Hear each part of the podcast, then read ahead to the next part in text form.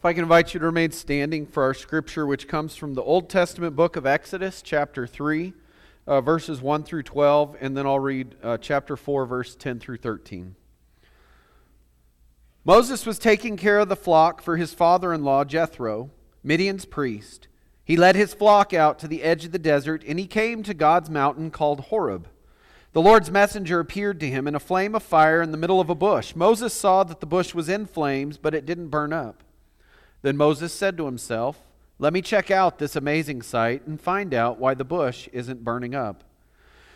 When the Lord saw that he was coming to look, God called to him out of the bush, Moses, Moses. Moses said, I'm here. Then the Lord said, Don't come any closer. Take off your sandals, because you are standing on holy ground. He continued, I am the God of your father Abraham's God, Isaac's God, and Jacob's God. Moses hid his face because he was afraid to look at God. Then the Lord said, I've clearly seen my people oppressed in Egypt. I've heard their cry of injustice uh, because of their slave masters. I know about their pain. I've come down to rescue them from the Egyptians in order to take them out of that land and bring them to a good and broad land, a land that's full of milk and honey, a place where the Canaanites, the Hittites, the Amorites, the Perizzites, the Hivites, and the Jebusites all live. Now the Israelites' cries of injustice have reached me.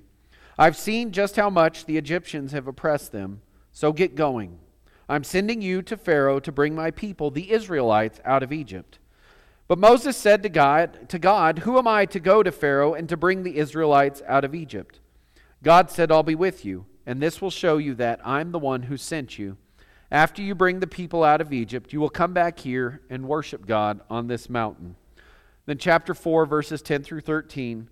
But Moses said to the Lord, My Lord, I've never been able to speak well, not yesterday, not the day before, and certainly not now, since you've been talking to your servant. I have a slow mouth and a thick tongue. Then the Lord said to him, Who gives people the ability to speak? Who's responsible for making them unable to speak or hard of hearing, sighted or blind? Isn't it I, the Lord? Now go, I'll help you speak, and I'll teach you what you should say.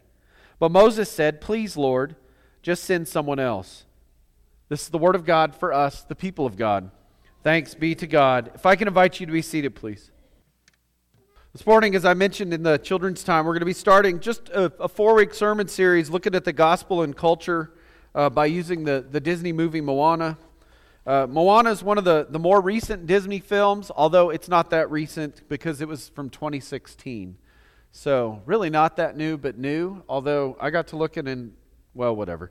Um, it's a bunch of random stuff. Uh, also, on August 14th, and I know we'll put the word out next week, if you want to wear your Hawaiian shirt, that's the last Sunday of this sermon series. And so we thought we'd have fun with that, but we'll have that in the bulletin and in slide last week. Um, since it's not a new release, I may offer a few more spoilers. So if you haven't seen it, I'm sorry. Uh, it's been around for a little while, but I want us to, to kind of think about how we can see, like we've done in other sermon series, and see and think about how uh, things in culture and in popular culture can help us to, to think about and also help us to connect with our faith. And so this morning I'm going to spend probably a little more time talking about the movie only to set the stage for the next three, three weeks, but then we'll also take some time to, to talk about our scripture, which we read in Exodus chapter 3. And so I'm going to begin um, by the movie focuses on a young woman named Moana. Uh, she's the only daughter of a Polynesian chief, and they live on an island, and as the only child, she's destined to be the next ruler. So it's a perfect Disney uh, princess movie. And in our first clip this morning, we're going to be watching Moana's grandmother uh, who's telling Moana as a child and other children from the, the island um, a story of their origin and of how things came to be. And so there's this island called Te Fiti, and it uh, brings all the other islands into existence to create life. And as you'll see in a minute, um, the other beings desired this little stone, this little green stone that we used to have in a necklace somewhere but I think we probably got rid of it a long time ago. Uh, Addison owned the heart of Te Fiti when she was much younger. Um, and so we had this heart, and there is this heart, and so these, these everyone desired this heart because it gave power, power to create life, power to do all of these things. And so um, in the movie, this demigod, who's this um, character uh, named Maui, this large Polynesian character, he steals this heart. And as he tries to get away, um, he, another god confronts him in the water. He's struck, he's sent into the water. He loses this hook that he uses um, that gives him magic powers, and he also drops the heart of Te Fiti into the ocean, and so it's lost. And so I'm going to let Katie advance the slide now, and we're going to watch the first video clip. And his magical fish hook and the heart of Te Fiti were lost to the sea where even now, a thousand years later, Te Kā and the demons of the deep still hunt for the heart, hiding in a darkness that will continue to spread, chasing away our fish, draining the life from island after island, until every one of us is devoured by the bloodthirsty jaws of inescapable death!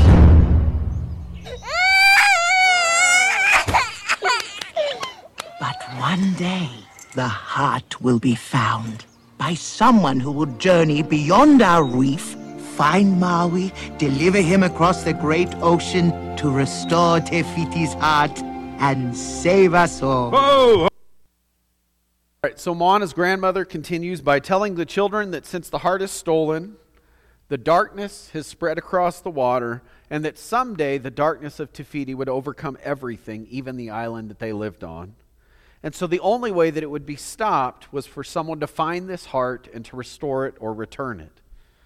And so as she grows, the movie shows Moana returning to the beaches of the island, looking out across the water, she finds the stone uh, as a young child, but she never knows what to do with it. And she's torn between this role of, of what her father has told her she is, according to, to being the princess of the island, but then from also what she feels in her heart, which is to go out and, and to set out on the ocean and, and be drawn to the waves.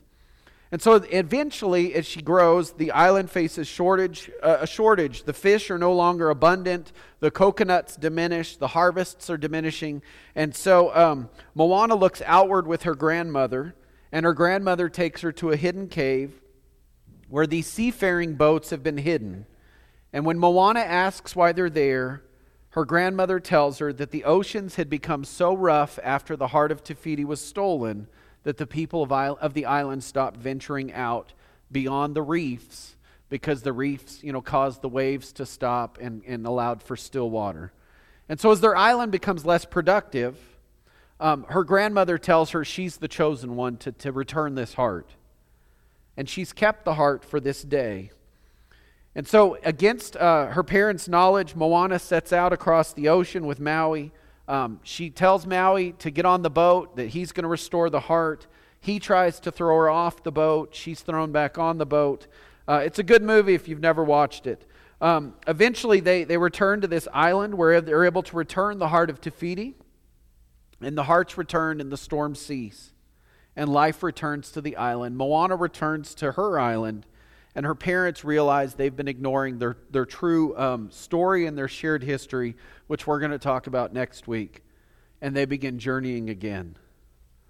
But this morning, um, I want us to see one. I mean, this movie is celebrated for its animation, its realistic detail. If you Google any articles about it, um, some of the, the interesting things that, that people spend a lot of time on is, is how they use the ocean as a character and how lifelike the ocean looks with the shimmer of the water and other things. Also, the way that they honored the Polynesian culture and the beauty of the Polynesian islands. Musically, there's a lot of great songs. And finally, it's celebrated because this is a different type of princess movie from Disney. In this case, you know, she hears the call of her heart. She chooses to go even as she faces opposition and discouragement. And, um, and Moana goes. And so uh, here's the next video clip that actually I want to talk about that ties into the scripture where Moana is, is questioning why she was chosen. And, and this is, so go ahead. Kate.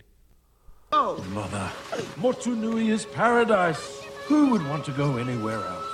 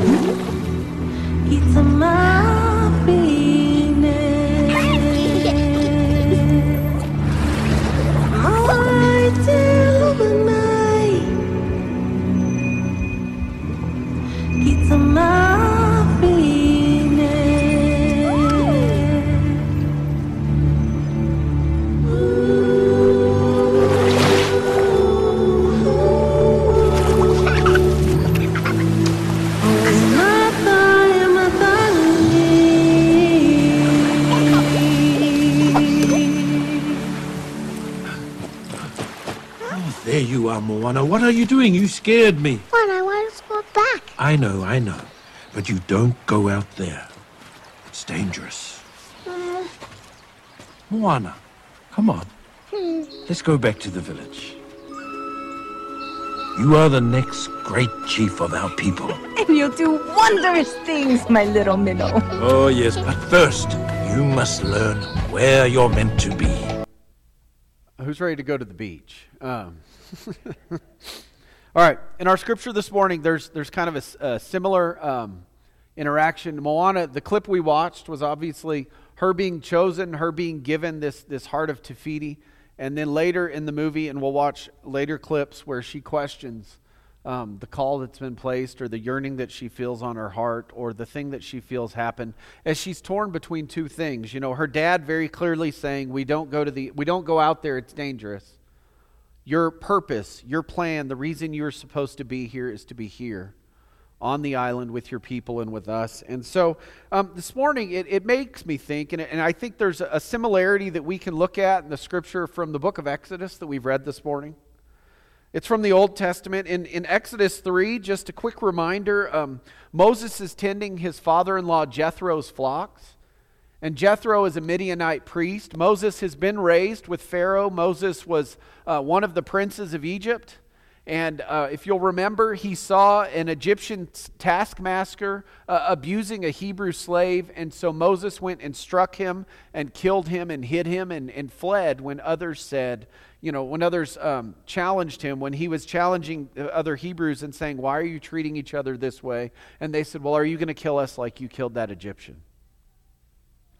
And so, if you'll remember, Moses flees to the wilderness. There, he, he takes a wife, and, and he is working for his father in law Jethro as a shepherd on the mountain called Horeb, which is in the edge of the wilderness in the Sinai Peninsula. We don't really know exactly where, where Horeb is, if I remember correctly, but uh, Moses is there, and, and there he sees a burning bush.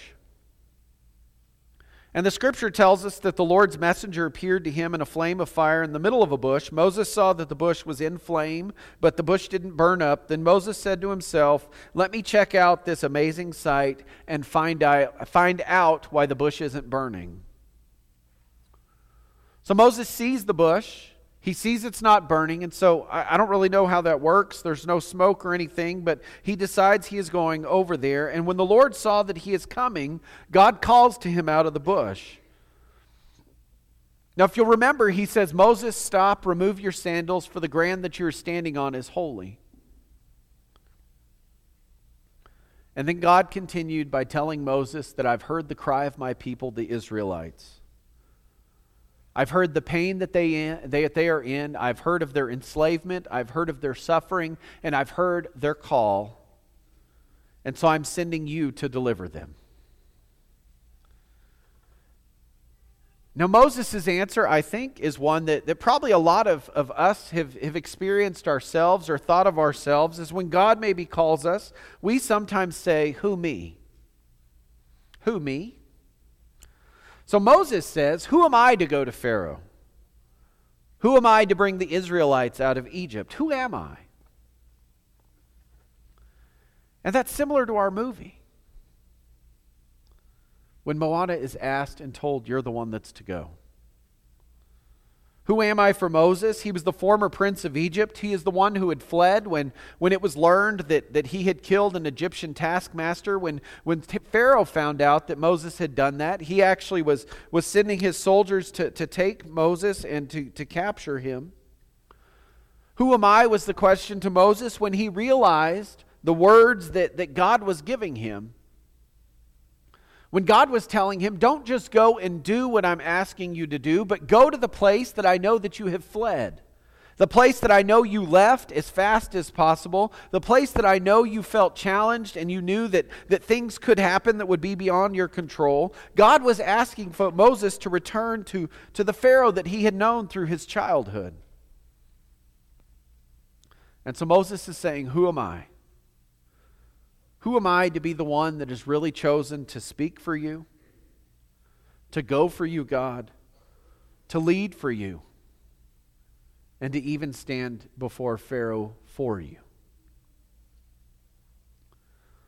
See, if you read in Exodus chapter 3 and Exodus 4, not once does Moses try to get out of this situation, but twice. Does he try to get out of this call that God hasn't just placed on his life, but a call that God has, has spoken directly to him. When God says, I want you to go. Both times that Moses tries to get out of it, he's standing there before the burning bush and he's speaking to God. The first time he says, You know, who am I? Who am I to be the one to do these things? And then the second time, he uses a different trick or tact or, or a different approach. By Moses says, You know, God, I have a slow mouth, I have a thick tongue. So, what is he saying? He's saying basically, I'm not the one that's chosen. I can't speak eloquently. I can't put the words together in such a way that Pharaoh is going to be convinced, or Pharaoh is going to listen, or to hear what I'm saying, or even to hear the message that you've placed on my heart. But what does God say to both excuses? God doesn't settle, does he? In both cases, he tells them, You're going to go, and I'm going to put the words in your mouth, and you're going to trust me.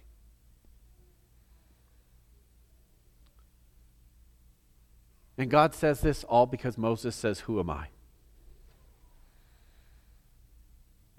See, I don't know about you, but I know this is a question that all of us have asked God.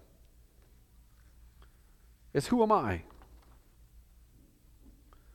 Maybe when it comes to being asked to lead, or when it comes to, to being asked to teach, or, or who am I to serve in your name, or who am I not just to feel the call that you've placed on my heart, but, but also to respond to the call that you've placed on my heart. I even think we can say, Who am I, God, to, to accept the forgiveness that you've offered to me because I've done so much, because I've, I've strayed so far.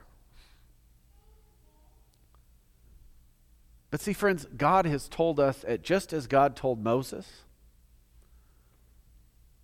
when he says, Who am I? You are mine. Because Moses wasn't the only one in the Bible who asked this question of God when he was called. Moses certainly wasn't the first one, he certainly was not the last one. You know, for some, it took them um, a proof of a flint of a fleece being drenched with dew overnight, and then the next day the same fleece being kept completely dry while the ground around it was saturated.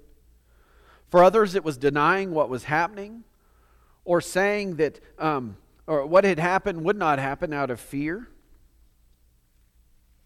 But really, this is a question for each of us. And I think that the wonder of this question and the beauty of this question is that God invites us and encourages us to ask it all the time. See, there's nothing wrong with us saying, Who am I to God? Who am I to you? Who am I in the way that I serve you and in the way that I follow you and in the way that I worship you? Who am I? Because, friends, as we can answer that question in who I am before God, then we can answer that question and we can respond to the call that God has placed on our life. Because God even says, Who am I? or responds or answers, Who am I? in saying that I've, in, in, if I've chosen you. Even as you need forgiveness, even as you need grace, even as you uh, are far from the person that you're created to be, God answers that question for each of us. And He does it by saying, You are mine. You are mine in accepting and receiving the forgiveness that God has offered. You are mine in, in responding to, to whatever it is that I've placed before you on your heart. Because God sees beyond our worldly qualities. God sees the, the goodness and the greatness that He's placed in each of us. And whenever we say, Who am I to you? God says, You are mine, and that's all I need. See, Moses said to God, Who am I? And what did God say to him? God said, You're going to be my mouthpiece. You're going to trust me. And you're going to allow me to put the words that Pharaoh needs to hear into your heart so that you can speak them.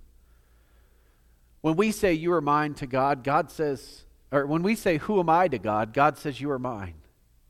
As a person who's forgiven, as a person who is going to be used in the church and in the community, in the way that we serve and in the way that we live and in the way that we pursue faith. And when we say, Who am I? Who am I? God says, I can use even those that feel unqualified to accomplish His will. And He does all of this. He does it all so that we might grow and so that He might be glorified.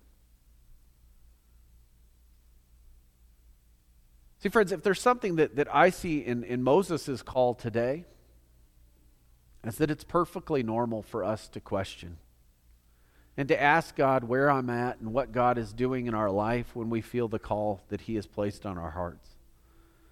Because it's nothing that's too great for God. It doesn't cause God to step back and go, well, maybe you're not the one. Because if God did that in the Bible, think of all the people that He wouldn't have used. I mean, off the top of my head, it's Moses, it's Gideon, it's David, it's Peter, it's, um, I don't even know who else, Ruth, Esther, Abraham, Sarah. Really, everyone in the Bible that we read about and that we think about. Because we all have that question of asking God who we are in His eyes. And to all of us, because of Jesus we are able to know that we are His because He says, You are mine. You are forgiven. You are changed. You are equipped and enabled. And without Him, we would not learn to grow, and we would not learn to depend on each other, and we would not learn to be the Christian community that He wants us to be. So, hear the question Who am I? But even more importantly, hear the answer because God says, You are mine. Amen.